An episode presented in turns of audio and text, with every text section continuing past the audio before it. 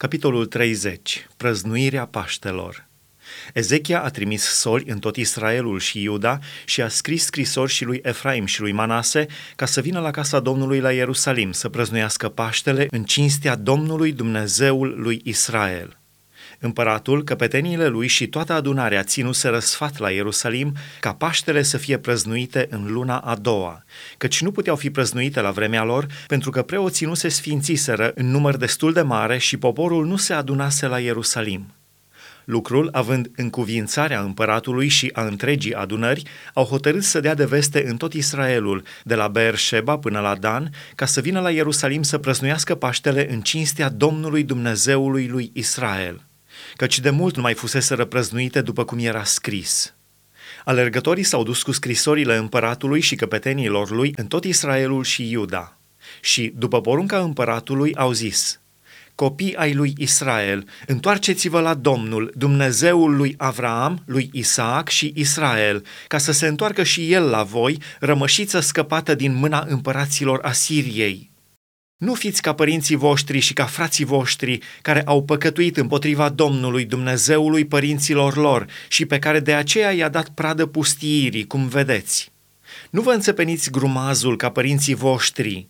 Dați mâna Domnului, veniți la sfântul lui locaș pe care l-a sfințit pe vecie și slujiți Domnului Dumnezeului vostru pentru ca mânia lui aprinsă să se abată de la voi.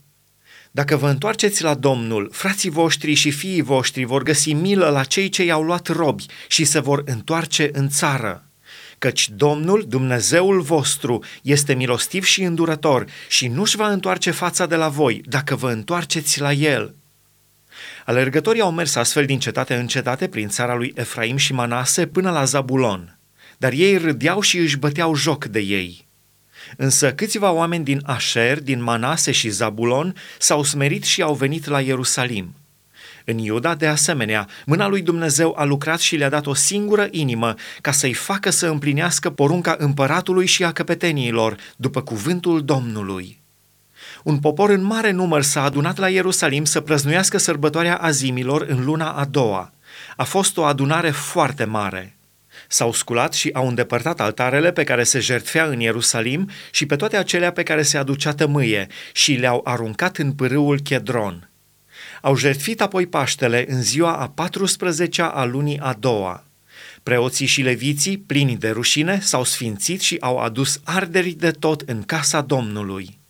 Ei ședeau în locul lor obișnuit, după legea lui Moise, omul lui Dumnezeu, și preoții stropeau sângele pe care îl luau din mâna leviților.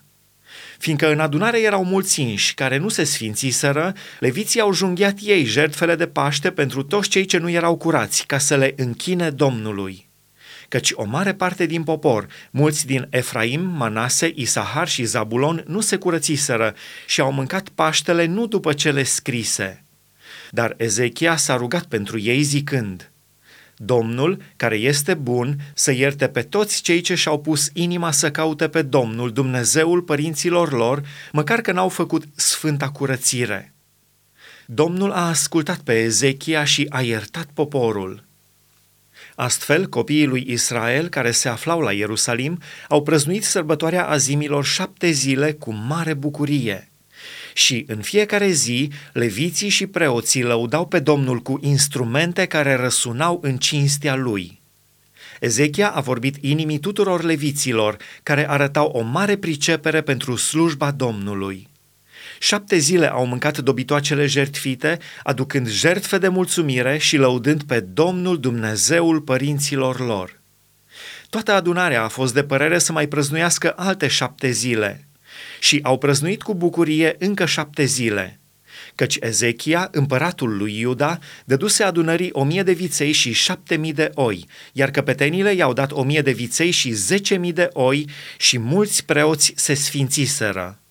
Și s-a bucurat toată adunarea lui Iuda, și preoții și leviții și tot poporul venit din Israel și străinii veniți din țara lui Israel s-au așezați în Iuda.